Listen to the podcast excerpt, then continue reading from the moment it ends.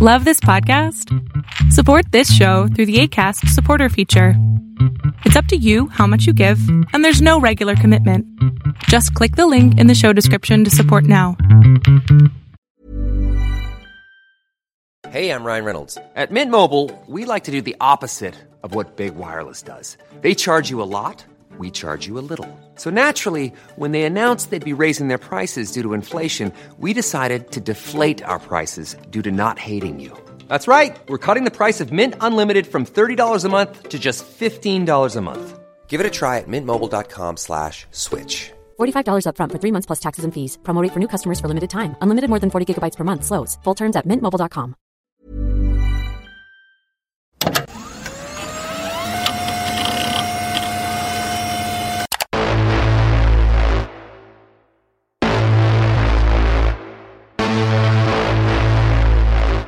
People live in a world of their own making. Frankly, that seems to be the problem.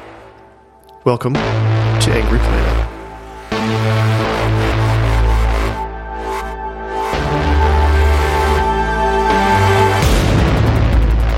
Hello and welcome to Angry Planet. I'm Jason Fields. Matthew Gault is taking his turn on sabbatical. It's been a concern lurking in the mind of America's leaders for a long time. What if Russia and China could successfully work together against the United States? A combined Russo-Chinese empire is the stuff of science fiction, perhaps, but what's the reality today? What goals do they share and how well do they work together? And how does that cooperation affect the potential war in Ukraine? To help us understand the situation, we have Andrew Radin, who is a political scientist at the RAND Corporation. He researches European security, NATO, and Russia's foreign and security policy. Also joining me is Andrew Scobell, who is a distinguished fellow at the U.S. Institute of Peace, an adjunct political scientist at the RAND Corporation, and an adjunct professor at the Georgetown School of Foreign Service. They both worked on a RAND report called China Russia Cooperation Determining Factors, Future Trajectories, Implications for the United States. Thank you both so much for joining me. Thanks for having us. A pleasure. Can we start with the basics? Have Russia and China always gotten along? Andrew Radin, can you maybe start us off? Yeah, I'll give you uh, my perspective, and then Scobell's got some good historical context. No, Russia and China have not always gotten along. I mean, I think one of the the way that we understand current and future relationship, the way that we wanted to study that is to go back and look at the history of their relationship, because the the many trials and tribulations of, of when they were, were closely aligned in the uh, communist period to Sino-Soviet split to a small border war. They, they really have covered quite a range of variation in, in how the two countries relate to each other. So by looking at the, the history of how they've interacted, where we, we gain some insight on the future and, and what the drivers of their relationship are. Andrew Scobell, do you want to go into some more examples, I guess? Yeah, but if, if you go, go going back in, in history, when when there was a Russian empire and a Chinese empire, they didn't always get along, but sometimes they did. More recently, in the more recent past, as uh, both as as uh, communist uh, party states, they did get along for for a period and, and actually signed a formal alliance, which eventually broke down and and they ended up fighting each other. So their history is, is a mix of of conflict and and cooperation. I think. The difference uh, today is whereas as communist party states, the Soviet Russia, aka the Soviet Union, was the stronger party. Fast forward to today, it's really China that's the stronger uh, more powerful partner.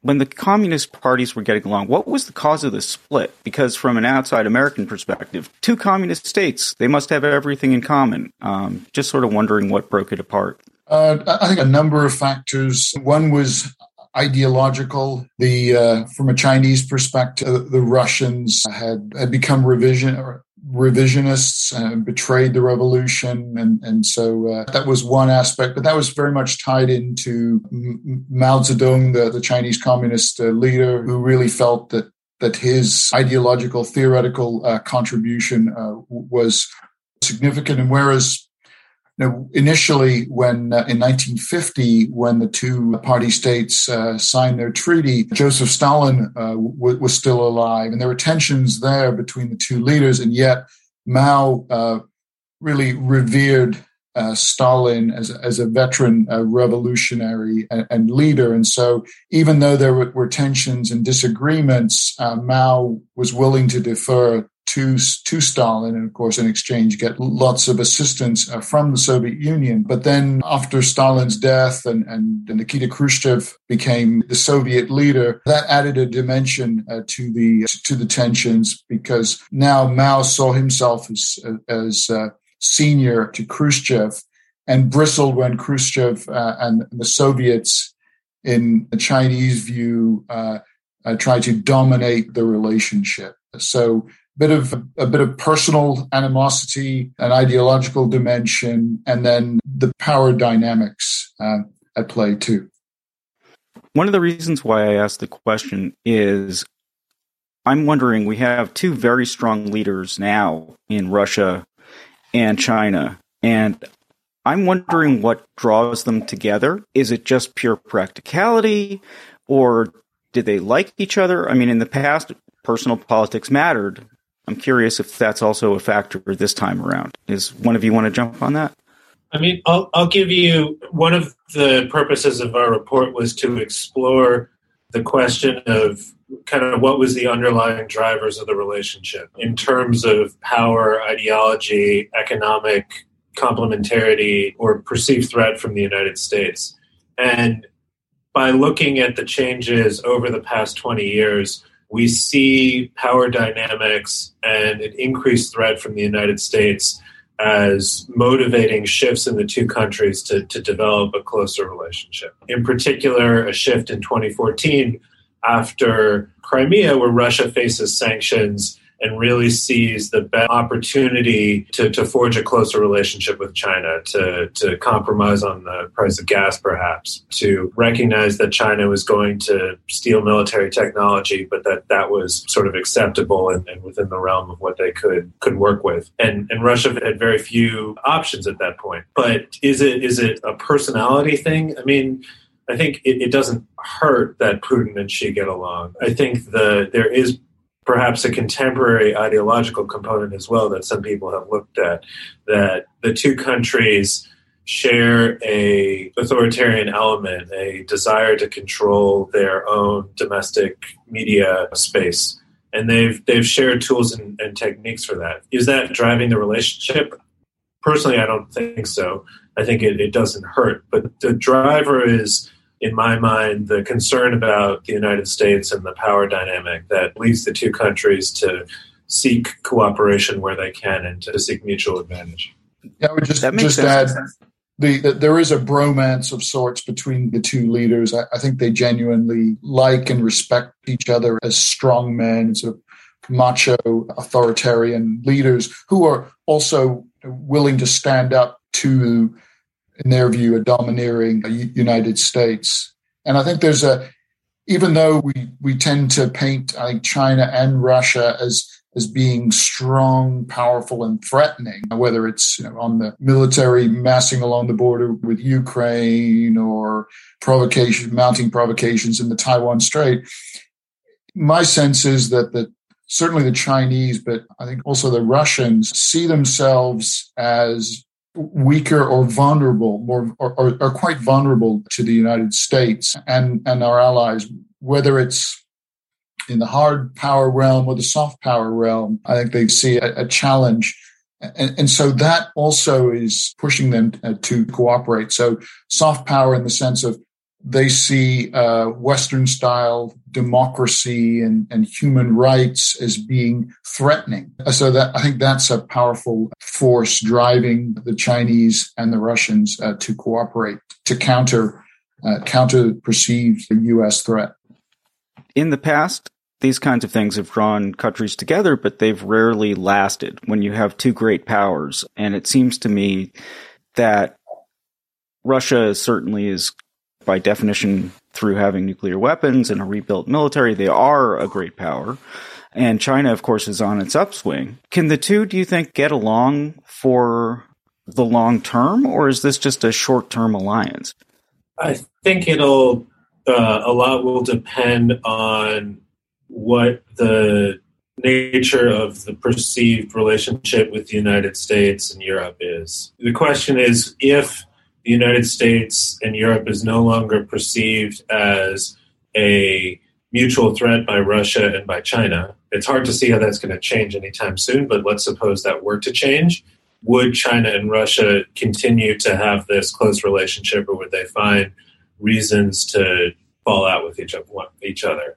There are hindrances in the relationship. A good example is the regional politics. Russia goes out of its way to maintain a good relationship with South Korea, with Japan, um, it has a long-standing defense cooperation with India. India is a rival of China; that they have a conflictual relationship. Uh, there's also economic issues in the far east of illegal logging over the border in the far east of Russia. Absent the geopolitical push drawing them together, will those issues start to, to pull them apart? I think that's very possible but that's a long term question. I mean, I think from a U.S. perspective, we see U.S policy towards Russia, you know, happening right now in Ukraine. That's not driving Russia away from China. Quite the opposite. Uh, similarly, U.S. policy describing China as a, competitor, Andrew can say more. I don't think leads China to change its its approach at all. Then, how close do you see Russia and China becoming? Are we talking about actually joint military cooperation in terms of putting out armies together, or is it just economic cooperation? What do you think we can expect to see going forward? Well, I think we already see a significant military cooperation and joint exercises have been going on uh, for many years now. So, so, there is already a significant cooperation a- across the board. I think both because of both countries are reluctant to go to you know a, a full blown uh, military alliance. In part because they tried that you know many decades ago and it didn't go so well. So no, neither Moscow nor Beijing is particularly keen on that. But also, I think neither power wants to commit, you know, be entrapped by an alliance. So the, the current alignment um, between the two countries works well f- for both of them. China can you know, voice support for Russia, make the right noises, but if there were things were to escalate uh, further with between Russia and, and Ukraine, China is not obligated to you know militarily side with Russia. Similarly, if there were t- escalating tensions in the Taiwan Strait. Russia could make all the, the right noises, but there would be no, there would be currently there'd be no expectation that, that Russia would join China militarily. So I think there's already significant cooperation. Could it become even closer? Possible. But I think the interviews that the other Andrew did in Russia and the interviews that I did for this report in China suggests that while neither side is keen on making this a full blown alliance, if things got appreciably worse uh, between the two countries and the United States, that possibility would always be there. The goal of taking Ukraine back into the Russian, not just sphere of influence, but almost into Russia, perhaps, and into some form. I God knows what form that would take, and maybe Andrew Radin could explain what that might look like. But is there some similarity as far as both countries view uh, taking over Ukraine and taking back Taiwan? I mean, is I love the word irredentism, which I only learned a couple of months ago. Do they both see each other's views on these countries as legitimate? I think the you raised a good question. What exactly is Russia's plan for Ukraine? One difference between these two countries, between Taiwan and Ukraine, is Ukraine has been an independent country that Russia has recognized as such for since the end of the, the Soviet Union. People sort of quote Putin or other Russians, is Ukraine a real country? And you can find hesitation. But Putin's rhetoric of late has been more about Ukrainians having a similar origin, being the same people which is a little bit of a different story than Ukraine is not a real country. They're blaming the West for how they've shaped Ukraine. All sort of a different narrative. What exactly is Putin's plan for Ukraine now? How does Putin break Ukraine from the Western orbit? That's a kind of dilemma that I think makes Putin's next move in Ukraine tricky. One thing that the invasion after 2014 did was it turned a society that had been quite closely integrated with Russia. The, the vast majority of people in Ukraine are, are, are, basically bilingual, right? You can find people who just speak Russian or just speak Ukrainian, but most people you run into are basically bilingual. And, and Ukraine integration with Russia has really diminished. You had many people whose primary language is Russia who are now, you know, ardent Ukrainian nationalists in, in Kiev, for example. So how would a Russian invasion change that that trajectory for Ukraine? That's going to be a tough thing to figure out what's the governance structure following some sort of Russian military action that's that's sustainable. All things that we really have no idea how they would work or how they could work. One fact that I think is still true, Andrew can confirm, is I don't think China has recognized Russia's annexation of Crimea. So that's a indication of how China is perhaps not willing to take um, diplomatic risk on Russia's behalf. And I think that is a sign that their diplomatic approach does not always align, right? They have a, basically a, a, closely aligned policy on a country like North Korea, but there are other crises and examples in the world where they don't. So they, they could use the, the conflict as a way to, to provide mutually reinforcing diplomatic fires, but they could also see ways that their, their policies don't align. And, and I don't think it's a foregone conclusion that Russia's actions on Ukraine will actually provide China with more legitimacy or anything else concerning Taiwan. But but Andrew will provide more insight. I think that's that's right, and and even though uh, I think Putin and Xi would insist they are not emperors, I, I think they do have a imperial outlook in in the sense that both Russia and China were once empires, and Russia, of course, more in the modern era as the Soviet Empire. So these and you combine that with a strong ethnic dimension, it really colors their respective views to territories populated by Slavic or Han Chinese uh, peoples and so this the term you used, irredentism, I think is quite appropriate. So there are there, there are similarities in their outlooks and approach approaches, but or parallels at least. But as as Andrew Radin pointed out, there's a, there, there were some noteworthy differences in how Russia's uh, looked at Russia's approach uh, to Ukraine and China's approach to Taiwan. All right, Angry Planet listeners, we're going to pause there for a break. We will be right back. A lot can happen in three years, like a chatbot may be your new best friend. But what won't change? Needing health insurance. United Healthcare Tri Term Medical Plans, underwritten by Golden Rule Insurance Company, offer flexible, budget friendly coverage that lasts nearly three years in some states. Learn more at uh1.com. Even on a budget, quality is non negotiable. That's why Quince is the place to score high end essentials at 50 to 80% less than similar brands. Get your hands on buttery soft cashmere sweaters from just 60 bucks, Italian leather jackets, and so much more. And the best part about Quince, they exclusively partner with factories committed to safe, ethical and responsible manufacturing. Elevate your style without the elevated price tag with Quince. Go to quince.com/upgrade for free shipping and 365-day returns. Thank you for sticking around. We are back on Angry Planet. Another thing in your report that you know stuck out to me and I wondered if it had changed dramatically you say that Chinese and Russian power will continue to approach but not exceed U.S. power through 2022. Do you think things have actually turned out that way? We've spoken with a lot of people on this podcast who talk about just how powerful China has become and how Russia has restructured its own military. How strong are they at this point? Andrew Radin, do you want to at least talk about the, how strong Russia's become? Yeah, and I can talk a little bit about our metric for aggregate power. One of the contributions that I think is, is important from our work is to provide, among all of the other literature out there, a, a metric for evaluating aggregate power we use a measure of military power, basically identifying key military systems that are out there and seeing how many of the three countries who has the most, how does their relative share change over time. We have a measure of economic power, which is uh, a measure of total size times efficiency, so GDP times GDP per capita.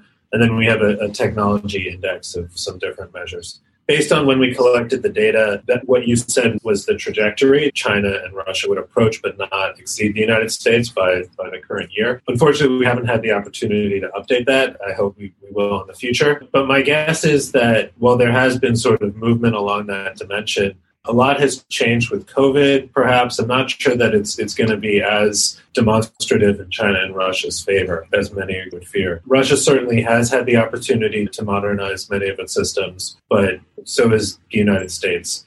One factor that we, we didn't have the opportunity to consider is the power of U.S. allies. What does the Europeans bring to bear? The Europeans have been shifting their own policies towards competition with China. How does that play out? Similarly, the, the allies and partners in the Indo-Pacific. So I, I wouldn't count the West out um, on aggregate power yet. For NATO, you, which you just mentioned, Andrew Radin, can Europe actually contribute very much at this point? I mean, if let's say Russia does somehow take Ukraine, whatever that means, if they keep their troops in Belarus, which is also a concern, uh, can NATO, especially the countries on the border with uh, Russia and Belarus, is there any chance that they can actually protect themselves at this point, or would we be able to get there fast enough, or is that so wild at this point that it doesn't even matter? Yeah, it's a good question. Um, colleagues of mine, David Scobell and sorry, Michael uh, Johnson, Shlapak and Johnson, did a study a long time ago arguing that from Rand's wargaming, the Russians could seize the Baltic states with a short notice attack, absent a major reinforcement by U.S. forces. There have been some significant changes to the force posture, enhanced forward presence, battalions in the Baltic states, rotational U.S. forces, increasing basing in Poland. Recently, there's been announced some other changes. Does any of this change the basic fact that the Eastern European countries are a lot closer to Russia than they are to the United States, and therefore Russia has a time space advantage? They don't.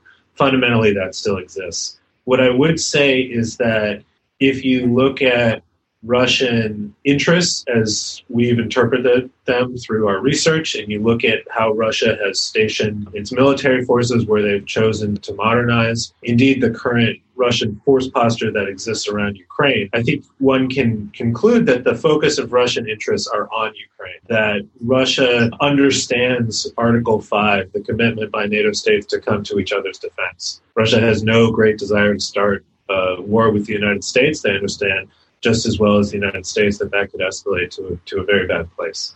So Russia's focus seems to quite clearly be around Ukraine. Belarus as well, they're doing exercises there.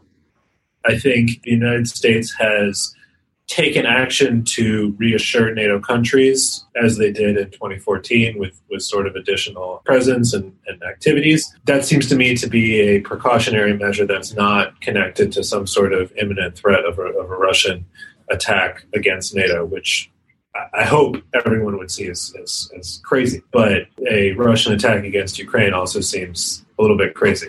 So one never knows.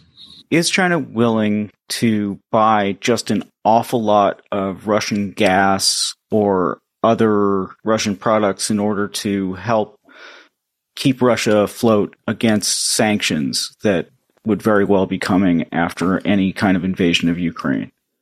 It's a very realpolitik relationship. I mean, there's some friendship there and warmth between top leaders, and in a, sense that their alignment is enduring. But this is about practical, you know, national interests and what's in it for China. What's in it for China is getting getting energy resources at uh, reliable, close, at reasonable prices. And it, the Chinese 2014, you know, most people in, in, in, our report have identified that as a pivotal year. And that's when Russia, I mean, literally Putin hopped on a plane and flew to China and said, we'll, we're happy to sell you energy and we will give you a really good rate. Because up until 2014, the Chinese said, yes, we're interested in buying from you, but let's talk price. And the Russians said, yeah, we'll give you the European price. And the Chinese said, no, thank you. So it's, you know, in such a situation that, that you described, Jason, there'd be,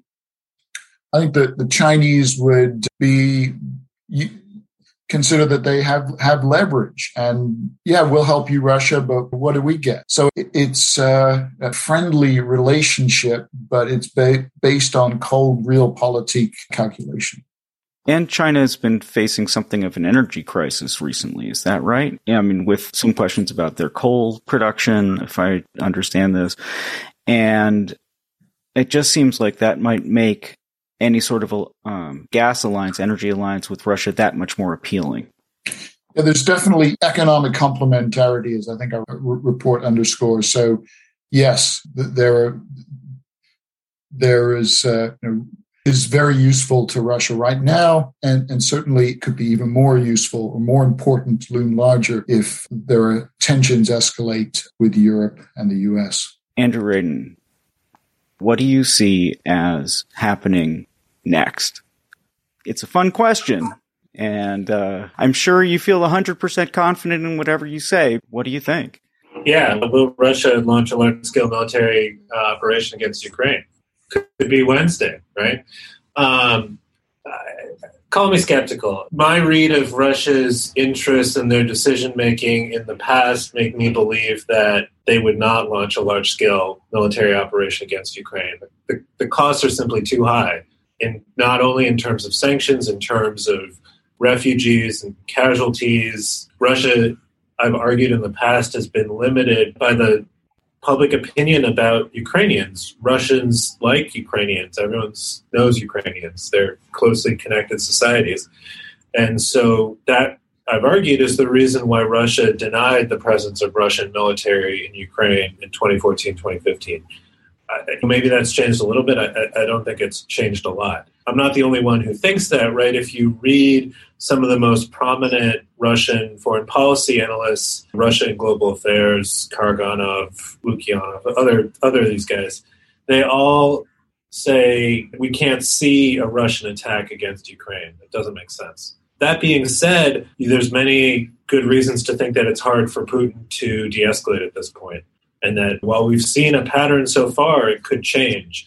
Putin, there's a lot of Russian military presence around Ukraine. Why is it there? There are signs that it's increasing. It's expensive to keep them there. All these things, as well as statements by the US government and others, make one think that the risk of war is quite present. I guess I, I don't quite know how to square these two competing factors of what we see now versus what we've seen in the past. To, to your question of what's our confidence, I guess my confidence is I don't think it's going to be what we expect. What we've seen in Crimea or Syria, all these things make me believe that we don't usually have a good sense of what Putin's next move is, and I, and I doubt we do now.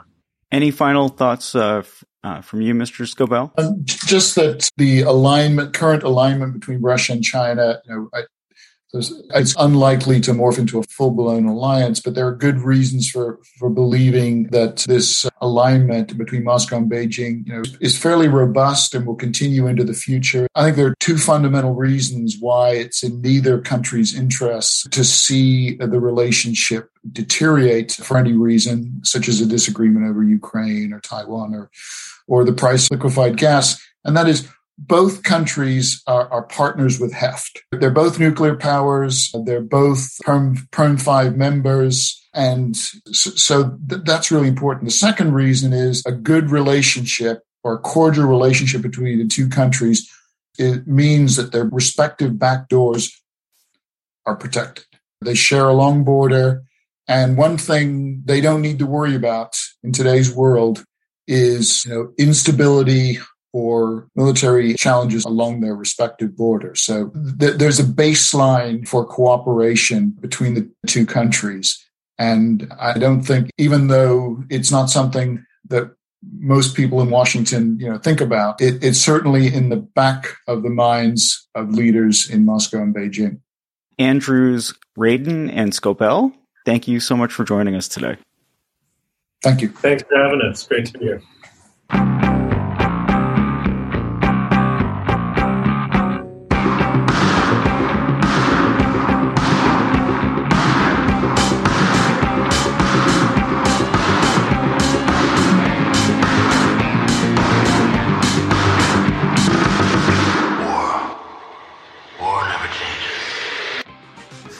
That's all for this week, Angry Planet listeners. As always, Angry Planet is me, Matthew Gault, Jason Fields, and Kevin Knodell. was created by myself and Jason Fields. If you like the show, angryplanetpod.com or angryplanet.substack.com, where you can get commercial free versions of the mainline show and two bonus episodes a month. The most recent uh, bonus was about um, Russian mercenaries working in Africa. Some have been recalled to Ukraine uh, and other parts of Eastern Europe recently. Uh, it's a good episode. You should go check it out at angryplanet.substack.com. We will be back next week with another conversation about conflict on an angry planet. Stay safe until then. When you make decisions for your company, you look for the no-brainers. If you have a lot of mailing to do, stamps.com is the ultimate no-brainer. Use the stamps.com mobile app to mail everything you need to keep your business running with up to 89% off USPS and UPS. Make the same no-brainer decision as over 1 million other businesses with stamps.com. Use code PROGRAM for a special offer. That's stamps.com, code PROGRAM.